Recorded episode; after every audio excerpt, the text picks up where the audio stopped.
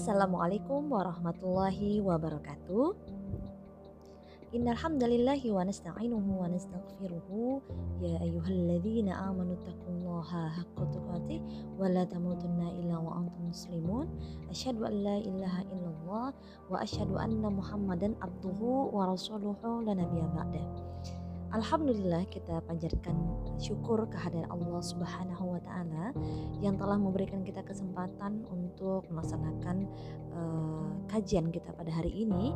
Ya insya Allah mudah-mudahan Allah memberikan kerahmatannya dan Allah memberikan pencerahan gitu ya kepada kita melalui majelis-majelis ilmu seperti ini yang insya Allah ini pun mengikuti bagaimana Rasulullah Shallallahu Alaihi Wasallam senantiasa memberikan ya pengajaran yang terbaik kepada umatnya sehingga pada hari ini kita bisa merasakan indahnya Islam, nikmatnya Islam gitu ya, dan kita bisa bermuajahah gitu ya dalam forum yang uh, terbatas gitu ya. Uh, insya Allah kita betul-betul bisa saling melihat wajah nanti kapan gitu ya kita bertemu kopi darat meskipun dalam wabah pandemik atau pagebluk ini gitu kita bisa, bisa masih bisa untuk uh, saling ya memberikan motivasi semangat gitu ya untuk senantiasa dekat dengan ilmu dan juga menerapkan ilmu itu sendiri. Baik Alhamdulillah, insya Allah hari ini uh, bahasan kita sangat menarik karena beritanya, faktanya itu baru-baru aja uh, kita temui di media ya ini tentang kasus poliandri. Nah, ini yang sedang mencuat katanya begitu di kalangan aparatur sipil negara.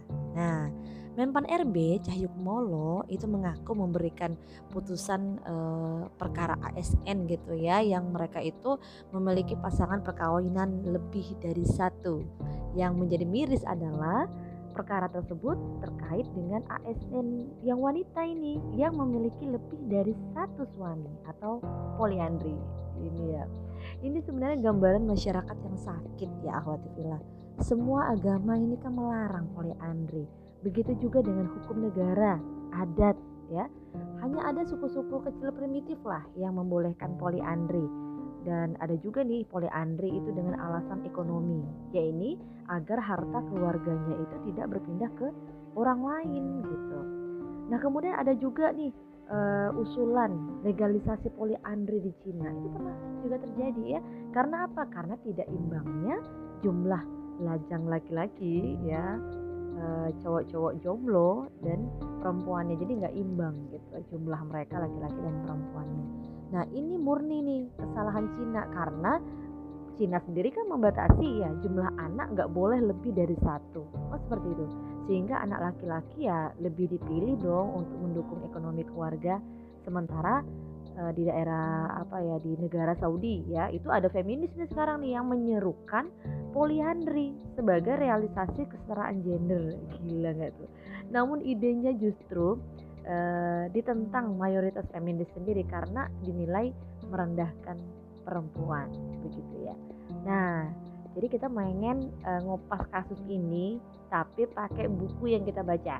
Nah, insya Allah buku yang saya rujuk itu salah satunya adalah buku uh, Ustaz Felix Yeshaw yang berjudul Wanita Berkarir Surga. Mudah-mudahan udah pada punya ya.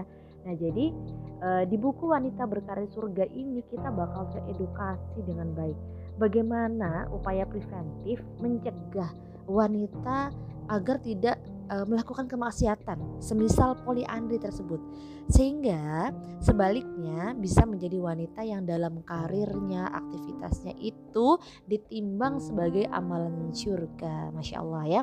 Jadi cek deh buku tersebut misalnya bisa kupas nih ya di halaman 51 nanti silakan dibuka. Sejak halaman 51 gitu ya dicatat. Baik jadi sebagaimana fakta tadi, akhwati Villa, wanita pelaku poliandri yang sebelumnya kita ketahui ini kan berasal dari kalangan ibu rumah tangga ya. Mungkin sebelum adanya fakta ini kan sebelumnya kita uh, apa namanya ngelihat tuh oh faktanya ibu rumah tangga nih yang ternyata dia itu enggak uh, enggak apa namanya kecewa gitu ya atau eh, dianya kecewa gitu ya dengan suaminya yang pertama sehingga dia menikah lagi tanpa uh, adanya proses cerai dengan pria yang pertama atau suami yang pertama. Itu yang sebelumnya terjadi gitu. Nah kini malah merambah ke ASN gitu. Aparatus sipil negara. Kalau alasan mereka ekonomi kayaknya kurang pas ya uh, kurang pas gitu kalau di situ alasannya. Nah Sementara begini, karirnya dalam bekerja tidak menjadi masalah ya kan sepanjang apa yang menjadi kewajibannya sebagai istri yang baik kan dan menjadi ibu yang solehah Nah, kalau misalnya itu tercapai ya sebenarnya nggak masalah gitu kan.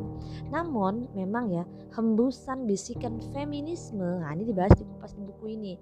Hembusan bisikan feminisme itu telah membuat standar bahagia.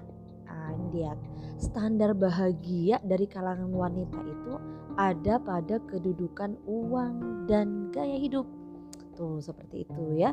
Jadi akhirnya mereka mengejar karir seperti pria tuh yang mencari nafkah siang malam gitu ya. E, bangun berangkat itu ketika matahari belum terbit dan kembali ke rumah mungkin di saat matahari sudah terbenam kembali gitu ya. Jadi merasa berprestasi dan jadi uh, kebanggaan diri dia gitu dalam bekerja itu. Menjadi mandiri ekonomi ini sudah menjadi tren ya di kalangan wanita. Jadi nggak heran nih kasus gugat cerai di Indonesia itu tinggi bahkan diteliti banyak dari kalangan wanita yang bekerja sebagai karyawan, pegawai, TKW ya yang merasa bisa mandiri itu tanpa suami. Ini kan menyedihkan ya. Kemudian kita tahu yang namanya cantik kaya, tenar atau terkenal gitu ya, itu seolah menjadi definisi sukses deh di kacamata setiap wanita. Semua tayangan di TV di mana-mana gitu ya, e, seolah-olah mendoktrin mindset kita ini gitu untuk sepakat dengan definisi matre begitu. Akan banyak lah nanti yang iri jika kita memilikinya seolah kita tuh kayak memiliki segalanya. Jadi nggak heran wanita berlomba-lomba meraih materi sebanyak-banyaknya. Woi, kalau wanita kembali ke fitrahnya malah disebut gak keren. Jadi ibu rumah tangga, bahkan dianggap tertindas. Gak ada yang mengatakan sia-sia kuliah tinggi-tinggi, eh ke dapur juga gitu ya. Atau image pendidikan rendah melekat pada ibu berstatus mengurus rumah tangga. Kalau di KTP ada mengurus rumah tangga tuh dianggap ah pendidikannya rendah nih pasti ini dek ujung-ujungnya menjadi ibu rumah tangga ya. Jadi terbangun seperti itu ya. Jadi terang saja sudut pandangan kini membuat minder dong bagi yang nggak kerja, ya kan? Kalaupun dia bekerja dan masih merasa enggak cukup, akhirnya mencari cara agar bisa mencapai materi dengan apa menggandeng orang kaya, ya hingga ya rela dinikahi segalanya lah gitu. Nah ini poliandri nih dan dosa selingkuhnya juga pasti nih. Jadi sebagaimana penelitian Just Dating bahwa Indonesia itu ranking kedua loh. Ranking kedua apa? Ranking kedua terbesar perselingkuhan. Alias 40% pasangan di Indonesia mengaku pernah berbuat serong. Akhirnya nilai keluarga tuh gak ada artinya lagi gitu. Ketahanan keluarga itu terancam dan ketahanan keluarga inilah yang ingin disasar oleh yang namanya sekulerisme, kapitalisme dan liberalisme. Jadi ada dipisahkan ya paham untuk memisahkan antara agama dengan kehidupan uh, dan seterusnya sampai ke nilai liberal gitu ya seperti itu. Kalau keluarga muslim itu rapuh, maka akan mudah menghancurkan generasi muslim. Nah, tentu anak lagi nih yang turut menjadi korban. Ini buah kerja feminisme. Lihat bagaimana Social Rollins Edu membaca gerakan feminisme telah menciptakan perubahan yang signifikan terhadap perceraian di Amerika. Sejak kapan? Sejak tahun 1970. Wah, ngeri ya. Jadi sekulerisme, kapitalisme, liberalisme, feminisme itu betul-betul sudah merugikan ketahanan keluarga. Namun tentu saja poliandri adalah bagian dari fenomena seks bebas.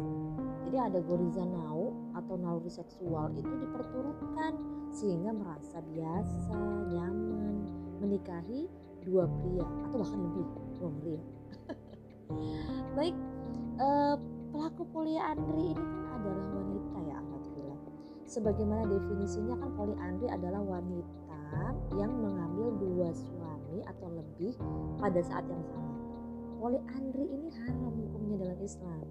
Kalau misalnya kita cek dalil Al-Quran dan As-Sunnah misalkan di surah An-Nisa ayat 24 yang artinya dan diharamkan juga atas kalian menikah perempuan menikahi perempuan yang bersuami nah itu ya. Menikahi perempuan yang bersuami haram. Kecuali hamba saya perempuan tawan perang yang kamu miliki sebagai ketetapan Allah atas kamu. Lain ceritanya ini adalah perempuan yang sudah bersuami maka itu haram. Wong kadang kita juga ngelihat ya bagaimana proses khidbah wanita yang sudah dalam proses ta'aruf dan sudah dikhidbah oleh laki-laki itu memang nggak boleh lagi untuk khidbah wanita itu nggak boleh menikung gitu ya. Nah, jadi di surah An-Nisa 24 itu menunjukkan ya salah satu kategori wanita yang haram dinikahi laki-laki adalah wanita yang sudah bersuami nah, atau al-muhsonat kan gitu. Jadi Syekh Taqiyuddin An-Nabhani berkata dalam kitab An-Nizam Al-Istima'i fil Islam. Jadi kapan-kapan kita kupas deh kitab, kitab ini ya. Beliau itu mengatakan diharamkan menikahi wanita-wanita yang bersuami. Allah menamakan mereka dengan al-muhsanat karena mereka menjaga atau ahsana dari farji-farji atau kemaluan mereka dengan menikah begitu. Kemudian ada dalil dalil sunnah ya bahwa Nabi Wasallam telah bersabda siapa saja wanita yang dinikahkan oleh dua orang wali maka pernikahan yang sah bagi wanita itu adalah yang pertama dari keduanya. Gitu. Begitu ya hadis riwayat Ahmad. Kemudian ada lagi Ibnu Qayyim al Jauziyah rahimahullah berkata pernyataan laki-laki dibolehkan menikahi empat orang wanita namun wanita tidak dibolehkan menikahi lebih dari satu lelaki. Nah, ini adalah salah satu bentuk kesempurnaan sifat hikmah dari Allah Ta'ala kepada mereka. Juga bentuk ihsan dan perhatian yang tinggi terhadap kemaslahatan makhluk Allah. Gitu ya. Jadi Allah maha tinggi dan maha suci dari kebalikan sifat tersebut ya. Syariat Islam pun disucikan dari hal-hal yang berlawanan dengan itu. Andai wanita dibolehkan menikahi dua orang lelaki atau lebih, gimana hancurnya dunia ini ya? Jadi nasab kacau gitu ya. Para suami saling bertikai satu dengan yang lainnya gitu. Ya heboh munculnya kan fitnah mendera, bendera peperangan akan dipancangkan. Seseram itu ya memang seram ya. Jadi dengan adanya fakta uh, poliandri kalau saya mau bilang fenomena berarti kan banyak ya. Ini kan uh, fakta adanya poliandri dan kalau disebut fenomena berarti dari semua kalangan gak hanya di kalangan ASN ya.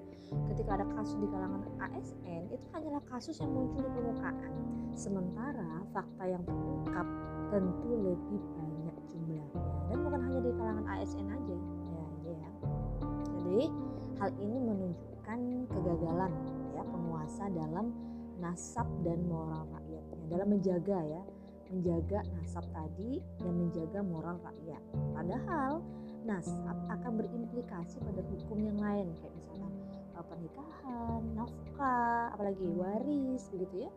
Uh, juga akan terjadi kekacauan kepemimpinan dalam rumah tangga. Ini seperti sholat berjamaah ya itu dipimpin dua imam tuh gimana ya? Kan bingung kan? Bagaimana menjalankan ibadahnya begitu jadi pengharaman poliandri dalam Islam itu tepat banget karena akan menjaga nasab manusia. Nah tentu karena syariat Islam itu berasal dari Allah Subhanahu Wa Taala yang menciptai manusia, hingga dia tahu dong, Allah tahu dong mana yang terbaik bagi manusia. Nah saat manusia melawan syariat itu ya udah haram gitu ya, dia termasuk orang yang keblinger lah gitu melampaui batas. Jadi kita lihat nih kegagalan penguasa menjaga nasab manusia tak hanya dalam kasus poliandri aja. Jadi yang paling marak itu adalah pembiaran zina. Dalam sistem sekuler liberal, liberal ya seperti sekarang, zina itu dibolehkan oleh penguasa asalkan dilakukan suka sama suka.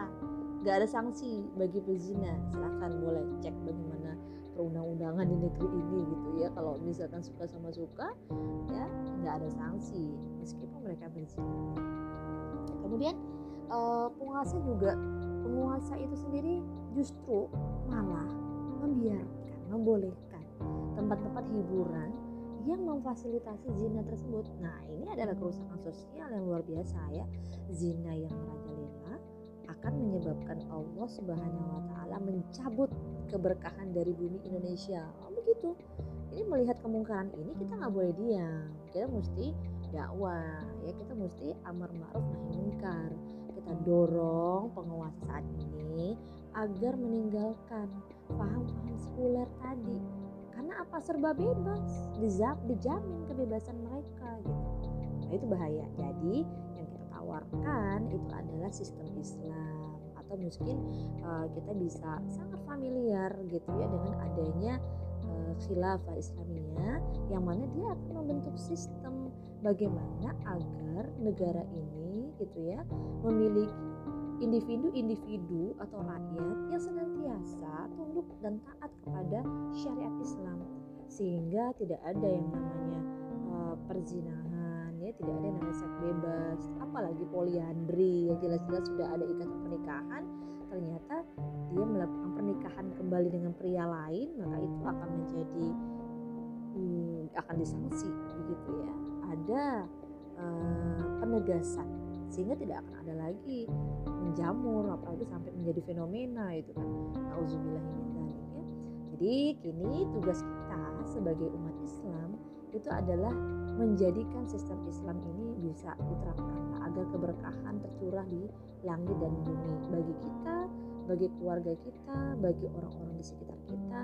Dan insya Allah kita e, justru dengan majelis ilmu seperti ini kita akan semakin dewasa dalam memahami fakta yang terjadi di tengah-tengah kita gitu ya.